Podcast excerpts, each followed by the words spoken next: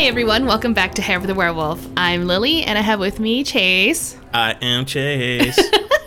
And we're a paranormal horror podcast that like telling each other true scary stories while we have a couple of drinks. And today we're definitely having a couple of drinks. Absolutely. We lubed ourselves up. Oh, that sounds terrible. we loosened ourselves up with uh with a shot each, which is good. Yep, there was yep. no lube. As far as I know, I was not lubed. and we should talk about what we're drinking today because for those of you that don't know us personally, me and Lily have a little bit of a confession. Oh my god, what? Judge us as you will, but we are both pumpkin spice basic bitches. yes, we are. I've always loved pumpkin spice everything, and I'm not ashamed. I Even though I'm sure like love it. half of you listening are just rolling your eyes going, ugh. It started. Yeah. And so today we are drinking a dark pumpkin ale. yes. Um so I used to work at a brewery, uh, and pretty much the entire brewing industry, as well as beer snobs, like despise pumpkin beer. They hate it. the majority. I think there's yeah. few that are like. Well, but I mean cool. brewers and beer snobs, but pumpkin beer, they make pumpkin beer because it Yeah. sells really well. So a lot of people drink pumpkin beer. It's just the snobs look down like it's not real beer. I don't know. It gets the job done for me. Yeah, it's all taste. Taste is subjective, and the one thing I can guarantee is I will absolutely drink a pumpkin beer anytime over a hot dog beer. So Hot dog beer. Well, I think that was just because it was poorly made. I don't think their goal was really hot dog beer. a lot of a lot of Belgians have that hot dog funk that I can't stand. Ew. Okay, well, Yeah, so take it as you will, but we're drinking pumpkin beer. Yeah. It is early though. I mean, this it's still hot. I was in the upper 90s here today, wasn't it? yeah, and then uh, tomorrow will still be August when this re- comes out. Uh, yeah. yeah, so it's a little early for pumpkin beer, but I don't know. I don't think it's too early because the other day I had a pumpkin spice latte from Starbucks. I guess they released it early, or maybe they always do, and I just didn't realize. And I didn't regret it. In fact, I had it two days in a row, and I'm like, hell yeah. You know, I will admit, as much as I love the pumpkin stuff, I think they are pushing it a bit hard because the last thing I want is for like March to roll around and they're like pumpkin spice dropping early this year. I'll be like, come on, it shouldn't be year round. I like it being seasonal. Well, I think it's fine. So I love to it. disagree. We'll just disagree. Do yeah. you have anything you want to talk about? Um, you know, I don't know if there's something specific, although something did come to my mind when you and I were really stressed about moving before we got another month extension at our current place so that we have more time to pack and whatnot. A whole other But month anyway. to continue dreading moving. Exactly. We have another month of anxiety. Uh, so I don't know what was happening, but I think like things were happening around the house that were unexplainable. If you recall, Oh, keep- that's true. I don't know. Like when we got home that one night and we were out kind of just having some drinks with some friends and we were putting down stuff, uh, putting down my purse and we're kind of uh, getting our stuff together. Anyway, all of a sudden the tea kettle turned on by itself and we're like, because we didn't know it had turned on, obviously, until it was already boiling. It, it shows it shows a bright light. Our tea kettle's like clear and has a bright blue light in it, so you can tell. But we weren't looking at it the first on. time, and We were like, oh, "Okay, what the hell? I can hear it. I'm going to turn it off." I turn it, you turn it off, Mm-hmm. and then a little bit later, it turns right back on, and you have to push a button. It's not like it can. It's a big on. button too. It's not like it's not like a feather switch. No, it, it's yeah, exactly. You have to really hold it down, and I'm like, this is a little creepy, and then just other little things like well, that. a couple days later, you and me were both sitting in our study working, and we hear a loud bang. Yeah. like we heard something fall, and we both get up, and we it, we it sounded like it came from the kitchen. We go and we investigate the kitchen. Nothing. We couldn't find it. It's been days and days. We still can't find out what fell. It was loud. it was very loud. So we were like, oh shit, like, I don't know, someone's in the house or something fell, mm-hmm. obviously. Yeah, so little things like that. And ever since our anxiety kind of alleviated after we knew about the whole moving situation, things have stopped. So I'm like, are we creating our own little poltergeist? Because we're just stressed. or or our local party ghost is really mad that we're moving. I think that's he's just what it He's is. just like, wait, wait, they're not leaving just yet. All right, I will resume haunting later. We're just such lovely, entertaining roommates that I believe that any ghost that inhabits our our area is like, oh, I like these people. I don't want as them long to as leave. the ghost likes to drink. right, right, right. And who doesn't? If we have a teetotaler ghost, they're gonna hate us. Get out of my house, you drunks! Nah, not around these parts. So we're good. Yeah, but that was like kind of like just weird things that have been happening. But other than that, we're good. So What story do you have to tell me today? Oh yes, let's get into that. Um, my story for today is called "The Nain Rouge." Nain, N A N E.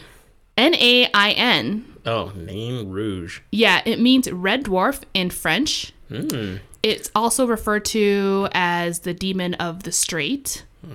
Have you heard of it? I haven't, but Red Dwarf is the name of my favorite comedy sci-fi show. So, so all of a sudden I'm interested in it, even though I'm sure it has nothing to do with that. Uh, it does not, and I don't think it even popped up as a reference. Well, I hadn't heard it either, like I said, and uh, but this creature haunts the city of Detroit in Michigan. oh wow! Yeah, I know. I'm like, what the hell? Is this Detroit's Boo Hag? It's Detroit's Boo Hag. Oh, fantastic! it truly is. And if you don't know what the Boo Hag is, you need to go back and listen to that episode. Trust me, I don't know It's to- worth watching it's like- or listening to.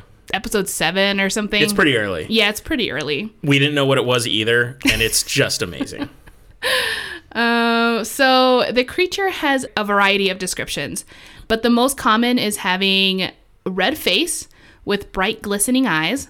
People have said that when you capture a glimpse of it, especially the eyes, it has a cold and steely stare. What does steely mean in this reference? Because to me, if I say something steely, it would be of the quality of the metal steel. That's actually a really good way of looking at it. Kind of uh, just, I don't know, hard and um, cold and just Okay. without emotion. Not friendly? Not friendly. Not necessarily no emotion. Not like a dumb stare. Gotcha. But just kind of like I'm not gonna react to you, kind of thing. All right. Yeah. And let's see, where was I? Oh, a steely stare, which transmits into your body, making yourself feel cold, empty, and terrified. So it either has red or black fur and sharp and pointy teeth. He will often grin at you, exposing its gruesome smile. So it's a he. Oh, I don't know. He, she? the? The research of this uh, of this cryptid didn't have pronouns. Uh, as far as I know, nobody mentioned a penis, so I guess I was wrong for assuming. How big is it? it's fairly small, dwarf-like, actually. So, Oh, I guess that makes sense because you that's said why- it was a red dwarf. oh so- right, yeah, yeah, Okay. yeah. Um, yeah. So what he does is that he's usually seen smiling and laughing at you, which is really funny. And a lot of times it's because he finally found his next victim, and he's kind of celebrating. He's like, "Ooh, ha ha ha! I'm gonna get you." Yeah, very mischievous. Leprechaun.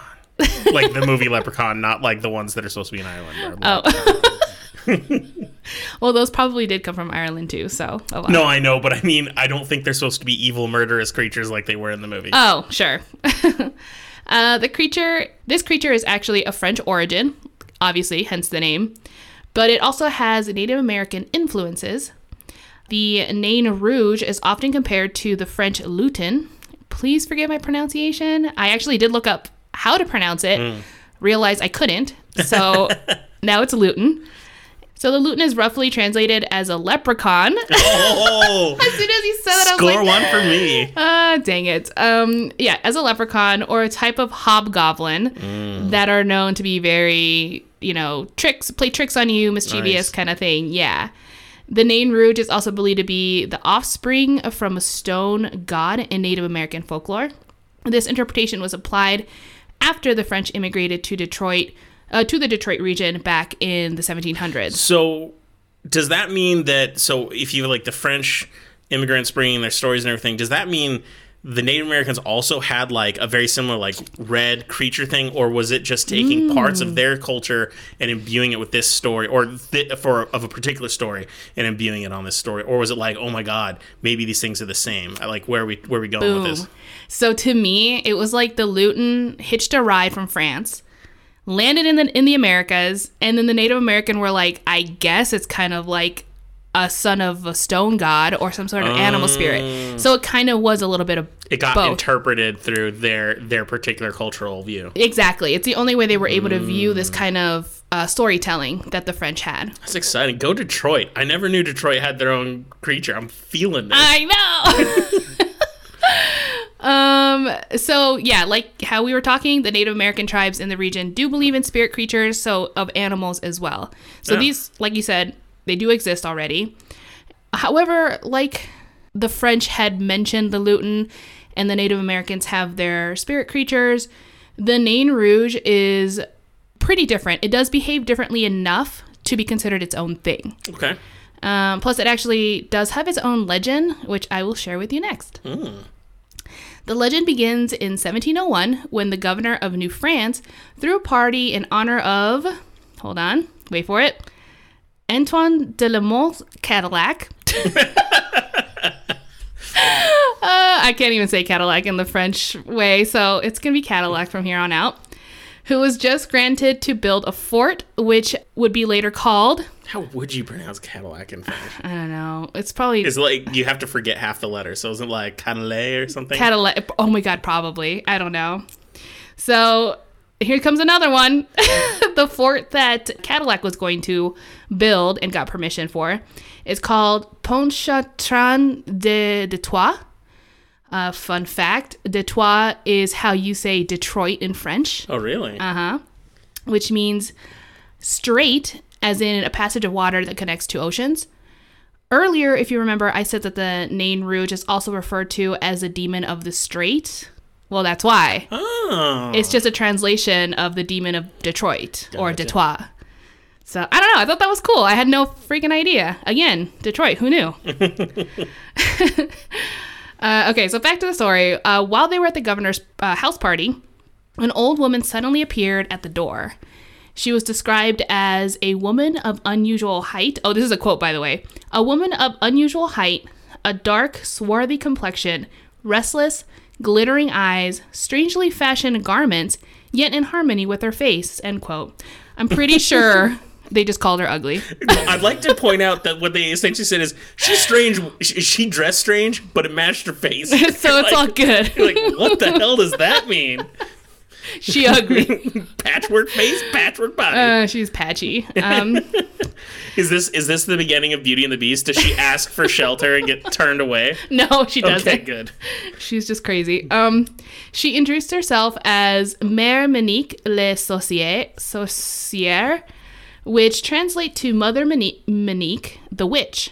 And uh, yeah, so she was straight up a witch and showed up at a party. The witch continued to speak and revealed to Cadillac that he will one day establish a great city that will inhabit more people than New France. Pleased with this information, Cadillac asked the woman to continue, but unfortunately, the witch's prediction soon turned very dark. Mm. She told him that his policies to sell Native American liquor would cause him trouble and his life would be in ruins. Remind me what what time frame we're dealing with here. Like This is 1701. Okay, okay. Yeah. She continued to say that the, uh, how do you say it? The Jesuits? Jesuits. Jesuits um, prohibited the sale of brandy to the tribes. For those that may not know, the Jesuits are also known as the Society of Jesus, which is a religious order from the Catholic Church. Uh, Cadillac was not happy because most of his fortune came from the sale of liquor. And the witch continued to say that his colony would soon see bloodshed, the Indians would betray him, and that a new flag will prosper. With one final warning, she said, quote, Appease the Nain Rouge, beware of, of offending him. Should you be thus unfortunate, not to vestige of your inheritance will be given to your heirs. Your name will be scarcely known in the city you founded. He is most malignant, is offended, but capable of being appeased by flattery. End quote. Needless to say, the witch was kicked out of the party. and Cadillac, although upset, continued to enjoy his night and ignored the witch's warnings. You know, I'd like to say that we know in because we're hearing this story, we're just like, witch shows up at your party, you play nice because you don't want to be mean. But Right. just imagine if this were to happen today, and some patchwork lady with a patchwork, face lady. shows up at our party and like party crash. She comes in, and she's just like. You guys just seem super awesome, and I saw this party, and I just want to. You guys seem really great. We're like, oh, she's got flattery, and she comes Yeah, in there, yeah. and she's like, by the way, you're all fucking dicks, and you're all gonna die if you Yeah. don't like stop drinking and give mm. up your ways. We'd be like, we'd kick her out of the party too. Like, that's really rude. I'm drunk. Please leave. yeah, so it's so easy because we're hearing this story. We're like, From oh, the other making end. mistakes. But if you if Right. you put yourself in the situation, you're like, I'd kicked her out too. I'm just impressed that she lasted that long at the party, looking that weird. But it does sound like this Cadillac guy was no good. He sounds like he was a dick. Yeah, he, He, was, was. exploiting the natives. he and- was. He was. and not being a not being a good guy. So I mean, if bad things happen to him, I'm totally cool with it. I was just saying, if if if we let someone into our party and they started saying bad things about us, we'd kick him out. Too. yeah, I mean exactly. He's making money and then destroying their culture, the Native Yeah, Americans. he's, by he's an asshole. So I'm hoping the Nain gets his rouge on on the Cadillac. Oh yeah. Oh, that Rouge is gonna ride that Cadillac. um, let's see. Where was I? A few years later, Cadillac and his wife were walking along a wooded area when, out of nowhere, the Nain Rouge appeared in front of them. It gnarled and grinned, exposing its sharp teeth, and glared at the couple with its cold eyes. Without consideration, Cadillac whacked the Nain Rouge with, with his cane. Whack! I say. Whack. and the creature disappeared into the woods. It's like peace. Fuck this shit. I'm out. Oh my god. Once the creature was out of sight, Cadillac heard whispers from all sides saying things like he has ignored the warnings and that he is offended. Not long after the encounter, a devastating fire broke out at the fort Cadillac was in charge of. He was then accused of corrupting the Indians with alcohol trading, which led to his imprisonment in Quebec. Even though he was only in prison for a couple of months, right after his release, he was then again charged with multiple counts of abuse of authority. See, I'm at least liking that the other people Yeah. around, not just the witches, were like, "This isn't cool." Yeah, exactly. He's like, okay, He's getting You're he's not getting stopping. punishment from multiple venues, so this is good. yeah, exactly. It is good. Um, the King of France ordered Cadillac to head down to Louisiana with a new set of orders, but Cadillac was like, no, thank you. So instead, he returned to France, and from what I read, two one of two things happened to him. The records seem to be a little shaky here. Okay. Cadillac either died penniless, or after moving to France, he eventually assumed his family's estate and lived a quiet life. So, I mean, some of the things that the witch predicted did come true, but depending on which ending he had, maybe not all. I like the one where he died because I don't imagine a guy. well, he died eventually, for Well, sure. I know, but I mean, I don't imagine a guy who was causing so much stir and trouble up in Detroit. When when someone has that kind of personality where they're Mm-hmm. doing those things, it's very unlikely that they just turn tail and disappear. Right. You're right. He's going to continue to cause problems. and he didn't. He kind of just left. He's like, I. There's a big mess here in the states. I'm going back to France. So I would did. imagine he might start some crap there. So I like the one where he has a untimely end instead of him just Hmm. tail between his legs. Right. Yeah. Me too. Me too. Um, so let's talk about some other famous documented encounters. Oh, so okay, okay. Yeah. We'll see. I hope one's I hope one's recent. Ish. Okay, okay. Yeah, going. yeah. In 1763, he was spotted by many people right before the Battle of Bloody Run. It's just a battle because of war, things like that. Multiple sightings of the creature resurfaced in 1805, just before a devastating fire broke out on June 11th. It's called the Great Fire. Uh, it's a very famous one because the fire nearly destroyed the entire city. The city had no fire department at the time, so it was up to the locals to put it out. So all of a sudden, I'm getting some Mothman vibes. I he's showing up before uh, before Disaster Skirt. By the way, we did a Mothman episode. It's a couple back. If you're interested, go listen to that one. It's a really good one, I think. he was kind of a he would show up before bad things happen too. We're not gonna say more than that because the episode got a lot more information. It's got a lot. Yeah, yeah, yeah. Anyway, sorry, keep going. No, no, no, you're good. Uh, so, yes, the fire almost took down Detroit, but the locals created a thing called a bucket brigade, as they called it, which is where people formed a long line between the Detroit mm-hmm. River and the burning buildings, and the mm-hmm. citizens would just pass bucket after bucket to put out the fire. When you didn't have fire engines and stuff, yeah. Exactly, but they didn't have a of a, a, like a department or anyone that had some sort of other resources. I don't know. I watched a documentary on the history of of fighting fires in cities, and it's one of the most holy cows. Wow. bizarre. But anyway, yeah. I so I've actually seen paintings of these bucket the lines and bucket everything. brigades. So I'm totally imagining it in my head. Yeah, uh, another fun. I wrote fun fat. fun fat I meant fun fact. not all facts are fun, but all fat is fun. All fat is fun. Uh, I guess so. In this case, it's a little fun. On the flag of Detroit, in the center seal, are two women. One is weeping over the destruction of a fire, and the other standing tall and strong looking ahead, representing the city's bright future. Hmm. So this fire had such an impact. I mean, it's on their flag. So I don't know. I thought that was pretty cool. Another sighting General William Hull reported a dwarf attack, as he said, Oh. on a foggy night, just before surrendering the Fort Detroit to the British in 1812. He said that the creature leered and laughed at him before running away. Hull was later court martialed, convicted, and sentenced to death. But lucky for him, he was pardoned by President James Madison.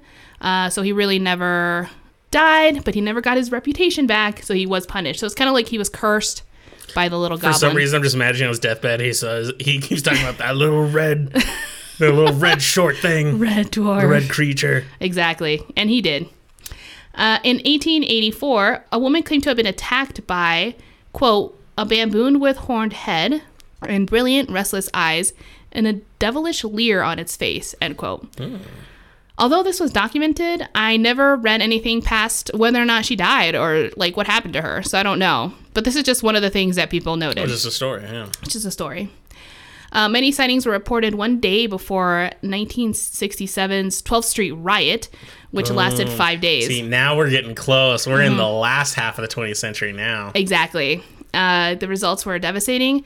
It left 43 dead, 467 injured. That includes civilians, police, army. 2,509 stores looted or destroyed. At least 388 families were left homeless. And at least 412 buildings were damaged beyond repair and eventually demolished. That's a rough so, time. This is a big one. And people say that they saw the little red guy running around beforehand. Sounds like he had a bunch of pent up rage. He's like, I haven't done anything in Yeah. 60 years. He's like, go big or go home. Oh yeah, when he uh, when he comes back after a while, You he- know he's like sitting there watching all the looting and rioting from a distance, and he goes, "Hit me with a stick, why don't you?" hit me with the cane one more time. Vengeance. oh my god, I almost didn't include this one, but it's on the record, so here we go. In 1997, two drunk guys. Mm-hmm. yeah, it's very more, much, much more recent. Two drunk guys walking home from the bars said to have heard a strange cawing sound similar to a crow.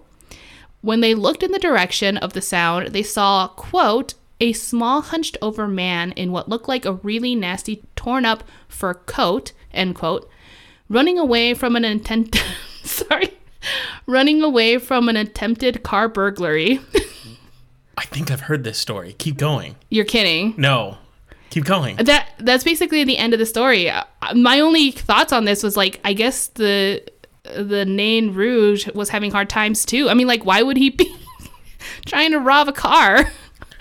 I wonder if I saw it like on a TV show or maybe someone adapted the story. But I swear, I'm picturing him. Was it what couldn't have been like an X episode? Two drunk guys, and they see this like hunched over like it was a dude, mm-hmm. but he had like red skin. Weird. Maybe it's in a movie or something. Hmm. I don't know. I, I might be like mixing eight things up, but okay. Anyway, when you were telling the story, like I got this flash in my eyes. I'm like, whoa. no, and then he just kind of ran away. So I mean, there wasn't much left after that. Maybe, maybe the car was a Cadillac. Oh my god, he's Full still circle. still after that Cadillac. Um, so, I mean, in essence, the Nain Rouge is often blamed for most, if not all, of Detroit's misfortunes throughout history. For those that may not know or aren't from the US and aren't familiar with Detroit's history, let's just say that they have definitely seen their fair share of tragedies. The city's in a bad place right now. It is in a bad place, although, from my understand, well, not since maybe 2020, but it was starting to get a little better. With that said, today the city of Detroit holds a yearly parade in March to banish the Nain Rouge that started in 2010. Awesome. Yeah, they so they started the parade in 2010. The co-founder has described it as quote Halloween meets Burning Man meets New Year's Eve. Other people just refer it to as Detroit's Mardi Gras. The goal of the parade is to banish the evil spirit away from the city. People often wear costumes, and a popular costume being the devil. Costumes are for sure encouraged and are for the safety of parade goers. And this is because if the Nain Rouge sees you as a participant to the banishment, then he will come back next year and target you. However, if you were wearing your costume, then he shouldn't be able to recognize you and therefore unable to curse you. So it's kind of a fun thing. I like Yeah. that they've got a tradition that's forcing people. So whenever you run into those people who are like, I can't dress up, that's for kids, I'll be like, You're gonna die. you're gonna have a bad year next year. yeah. I would totally dress up. Yeah, I would too. Uh, there was an article I read from the Wall Street Journal back from 2016 that said, quote, the name bashing has coincided with the city's recovery. While much of Detroit is still troubled, pockets of the city are starting to see new life. Detroit's downtown, where visitors could once see trees growing on the rooftops of abandoned office towers, has grown to flourish with restaurants and businesses. Investment is pouring in, and in some neighborhoods, rent and home prices are rising, end quote, or becoming available. That's awesome. Yeah. So, coincidence? or a factor of the parade that's drawing people in? Who knows? In an interesting turn of events, there are some locals that protest against the parade. And They're the same people who ate Halloween. no. See, that's what I thought. I was like, oh, they for sure are like against a bunch of devils running around. Nope, that's not what it is. The protest is actually to protect the Nain Rouge. Protesters call themselves the Friends of the Nain Rouge, and they argue, I know, and they argue that the creature is not bringer of doom, but rather a warning that something bad is about to happen, which we come back to Mothman, the theories and the hmm. arguments of what that means. Well, currently, I'd say that since these celebrations occurred, Detroit's having a better time. I know. So the argument, who knows? Who knows? But they also point out that if you look back to the original legend, the witch mentions that the Nain Rouge needs to be appeased, not banished. The type of behavior is what got Detroit in this mess in the first place. This group is passionate about saving the Nain Rouge and has been defending his name since 2011. I saw some pictures of the protest. I think my favorite protest sign was uh, "Stop Name Shame" That's amazing. and "Support your local creatures." I thought that was cute. Stop the name shame. I like that. That's good. yeah. Uh, of course, as of last year, the parade has been canceled. It was canceled this year, but Uh-oh. yeah, there's no word on whether or not it's going to continue next year. But let's hope so because it seemed to have been working. Is it when is it held? It's in March, so the date actually depends. From what I understand, it's the first Sunday after the f- after spring starts. Well, let's put that in our list as possible future trip locations. Yes, I agree. I think that'd be super fun. Just one more thing. There's a movie based on the Nain Rouge, Really? Oh, Yeah. Oh, it's, is it like some B movie? kind of. Okay, okay. that won't stop me, but it's called Devil's Night Dawn of the Nain Rouge. It does not have good ratings. IMDb gave it 3.1 out of 10.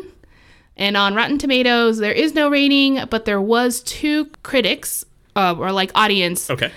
comments, and they were definitely not nice. So, I mean, I don't know. It doesn't seem like it's going to be good, but despite the warning signs, I'm still probably going to see it too.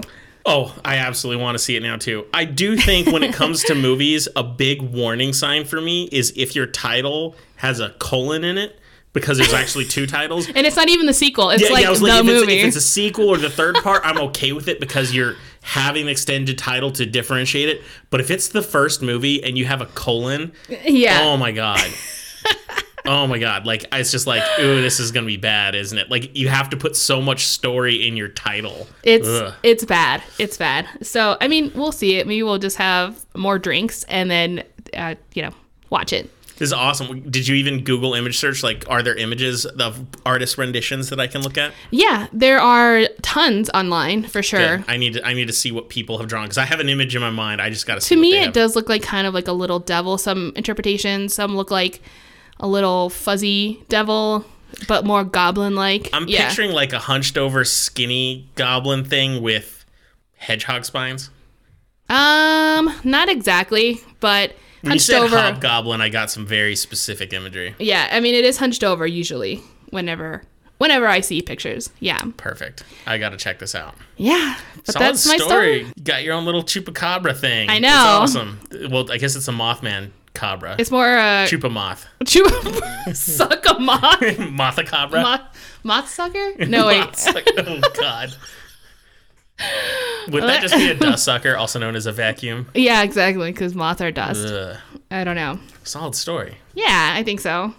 Yeah, the only sad thing about that whole ordeal is I'm out of pumpkin beer. So What a shame. Why don't we grab some beers, I think that's a good idea. and come back because I got a fun story for you. Yay.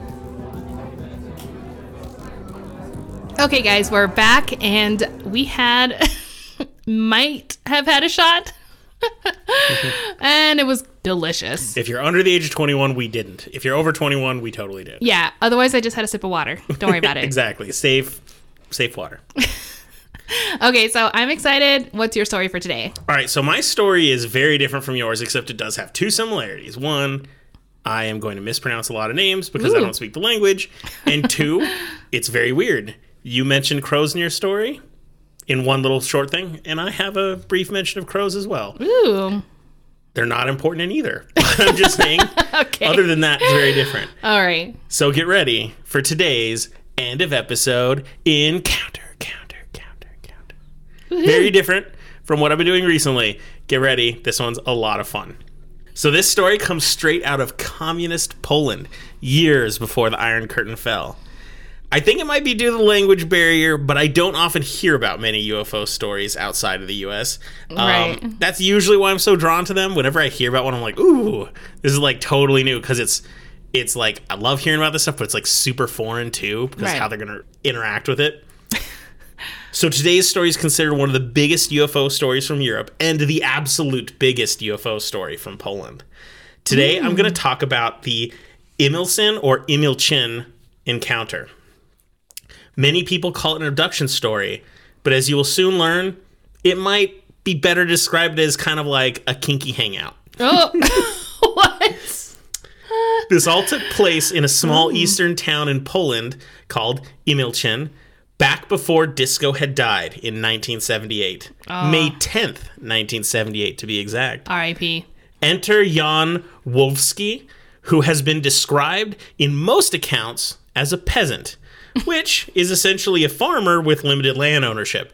I don't know about you, but that word is used very insulting now in, in gamer culture. Yeah.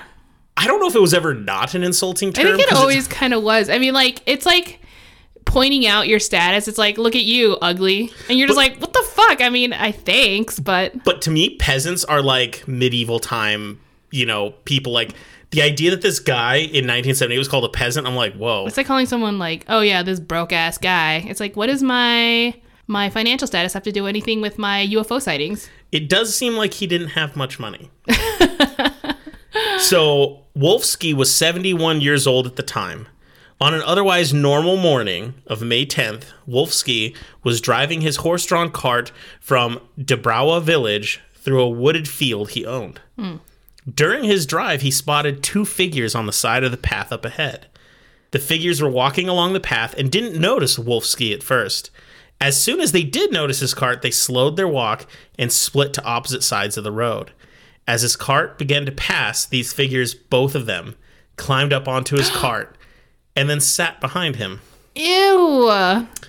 Now, to you and me, this is actually super alarming sounding. um, I would be worried that they were trying to steal my card or mug me or Yeah. something creepy, right? But apparently, this sort of interaction, from what I read, wasn't uncommon in the area. People would give each other rides, strangers rides, Oh. without negotiation or talking about it. Like, Like, they would just be like, they oh, would just kind of like grab onto a cart and like go for just like I'm just gonna ride this for a little while. Like this apparently was normal. okay, well, I guess if it was normal. So one source that I read even claimed it would have been rude of him to either prevent them from getting on his cart or try to like drive them away from his cart. Like this is kind of like you you just got to do this. Dude. Okay, sure. Yeah, because otherwise I'm like, wow, this is really weird. He's this like, was "Oh." alarming, but once again, different culture, different kind of thing. Yeah, he's like already a peasant. He doesn't want to be a dick, also. Yeah, so I mean, we're talking this this whole story is eventually going to be talking about aliens, but it's funny that this like human tradition already seems super alien to me. Yeah, this is already scary on a different level. I, I have no idea what's happening. So Wolfsky claims that the figures were around five feet tall and wearing single black outfits that covered most of their bodies and most of hmm. their head, including even covering their forehead. The only exposed portion was their faces and their palms. Their skin appeared greenish, and their fingers were slightly webbed. They had large bumps near their necks, which may have been part of their body under the black clothing mm. or just something underneath the black clothing. He described their cheekbones as prominent and they had no eyebrows. Their teeth were white, and he could see mm. a small portion of whites in the corners of their eyes. He also described their eyes as oblique or slanted. Oh. Yeah. so before I go further, I want to deal with the rough part of this story. Oh gosh. As we have established, Wolfsky was a poor and uneducated man. During his initial interview, he wasn't sure what to make of the figures. Despite their green skin, Wolfsky, who referred to the figures as monsters in Polish, Okay. said they reminded him of foreigners. Okay. Well, are we gonna leave it at that? Yes, so either they are aliens, Oh, you sure. know, with green skin, and he's just an ignorant racist, or they were in fact people, and that still makes him an ignorant racist. so, so- like he's never seen yeah. a different race, and then was like alien or whatever. Yeah. Yeah, so this story may be about his experience, but that doesn't make him a good guy. But it's interesting. I mean, the outfit alone is alarming, and Agreed. Green skin. His ignorance clearly had no idea that that's not a normal human character, despite your race. Absolutely. No, you're totally right. All right, so now that we got that horrible part out uh, of the way, we'll get back to the story. Okay. It was at this moment, after they had climbed onto the cart, that the figures began to speak to each other in a language that Wolfsky said, and this is a translated quote, but quote, they were talking in thin voices unknown to me. I didn't understand any of it, end, end quote. Their communication with Wolfsky took the form of gestures and motions, and they weren't speaking directly to him. At this point, the figures guided his cart to a clearing in which there was a large floating craft. Wolfsky, Wolfsky described it as being as long as a bus and perhaps 5 meters or 15 feet in height. The craft was a white with a texture kind of like polished aluminum. It had four barrel like objects at the corners that created a humming sound. The craft appeared to move up and down slightly while hovering above the ground. So like a true hover kind It was of kind of going up and down, like Yeah. wah wah. Yeah, exactly. The figures got off the cart and gestured him to follow them as they approached the craft. Below the craft was an elevator, and Wolfsky accompanied them onto it. oh my god! Mm-hmm. He got on. Right? He's like different cultures. Let's just write Yeah, this let's out. just do this. I'm sorry. Okay. No, no, no. Trust me. And you think it's getting more ridiculous as we go. Oh, good. So he accompanied them onto it. It then ascended to the side of the craft where there was an entrance. Wolfsky and the two figures entered the ship where they encountered yet two more similar mm. figures. Wolfsky claims the room was a slightly gray black color with several benches throughout. He also said there were several black crows in the room. Their wings were flapping and their heads were moving, but they were suspended in a single position. So they weren't moving around. Like they were oh. moving, but they were like still. These crows are like, I was just abducted. Can you help me? Yeah, was- that to me is the part where I'm like, oh, That that's is weird. so creepy. Yeah. But this, this is where things get spicy. Oh. No, he doesn't have sex with them, does he? At- no, no, no. But no. At this point, the figures gestured to Wolfsky to get naked. Ew. Yep. He wasn't scared or intimidated or even being threatened by these figures. They gestured him to take his clothes off, and he did what any of us would. He started to get naked. of course, he's like, oh yeah, suspended crows. this is my thing. Green faces, you're doing it. yeah, my fetish. He claims he took off all his clothes except his pants.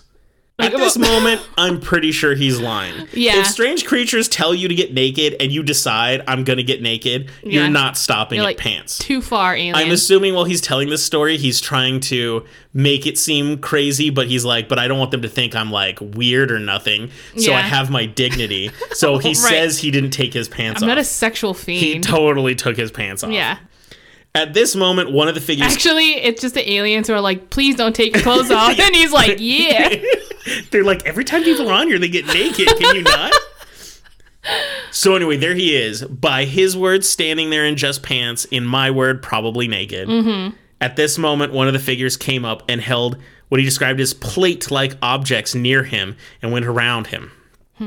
At one point, they made him raise one of his arms and they moved the plates along his side. Wolfsky does not claim to know what they were doing, but in my mind, there was a chance they were just getting dirty pictures of him. Yeah, for sure. They then gestured to him to put his clothes back on. Yeah. since the fun time was over. Yeah. Insistent upon not being rude hosts, the figures then crushed up objects Wolfsky described as icicle like and placed it in their mouths. Wolfsky claims it may have been food. Mm-hmm. I like to think that maybe it was intergalactic meth. Oh, sure. And the creatures were just looking for a nightcap after all the sexy fun. I'm thinking that maybe they were drugged up, found a guy, came in, said, let's get him naked and get high. oh my god. That I can totally he's like Quaaludes. but he's obviously. like, he's like, it was food. And I'm like, no, that was drugs. Gross. They then offered some of this to Wolfsky, who shook his head in denial. Oh, that's nice of them. Right? But he said no. Getting naked on command in front of four strange figures was one thing, but eating strange icicles was just a step too far for him. Yeah, for sure. He had his principles after all. Wolfsky then, after be- getting dressed, walked to the elevator. But before leaving, he turned around, removed his hat, and said goodbye. Oh my god, when you said removed, I'm like, again? It's like- he's like, I can do it twice. god damn it. The figures then bowed to him. He descended the elevator and left. He then rushed home to tell his wife and sons what had happened. His sons quickly gathered and passed on the word to many people in the local mm. area, who all amassed themselves to go to the site of the encounter. Mm. When they arrived, the craft was nowhere to be seen, but there were many tracks all leading to the central area in which Wolfsky claims the craft was. Oh, okay. There were also lots of downtrodden earth and apparently some alleged footprints as well. However, the kids who said they saw the footprints never were able to say if they were larger or smaller than a normal human's. Sure. Mm-hmm. Or if it was their own that they just created. However, the problem was all the people scavenging the area looking for evidence helped to destroy any credible evidence that may have been there, including the paths. Yeah. The only other witness was a young boy who was apparently the age of five or six. He claims to have seen the ship in the air at a distance and called to his mother. It was conveniently gone by the time she came around to see it. Oh, but hey, the fact that he would have told his mother, then his mom could corroborate the fact that these facts were said around the same time. If everyone here is credible, you're absolutely right. Yeah, I'm I don't know. Media took note of this story and it made headlines at the time. A man named Zadislav Blania, a ufologist who, a Polish ufologist who had been writing about UFOs for some time and was one of the important names on the subject in the area, shortly after the incident came down to Emilcin to interview Volsky. Hmm. His story, which approached the encounter as authentic and important, captured the imagination of the country. An article I read in the Polish site called culture.pl described the mentality of it. They said the Emilcin encounter as being their own Polish version of aliens. Although they had heard of Roswell since it occurred in the capitalist nation of America outside of the Iron Curtain, Yes. there was a level of removal that made it hard to relate to. This was theirs. Police came to investigate the incident and found no evidence at the scene. Hmm. Their official ruling was that Wolfsky dreamed the whole thing. Oh, he took a nap. Yeah, gotta love when cops are like, you were just sleeping, bro. Yeah. How much did you have to drink? Yeah. Jan Wolfsky died on January 8th, 1990, at the age of 82. At no point in the years after his abduction did his story change or waver. In the years following the incident, Wolfsky showed many people the site of the encounter and was often enthusiastic to retell his story. The ufologist Blania profited immensely off the Wolfsky story. For many years after the encounter, he wrote books, conducted interviews.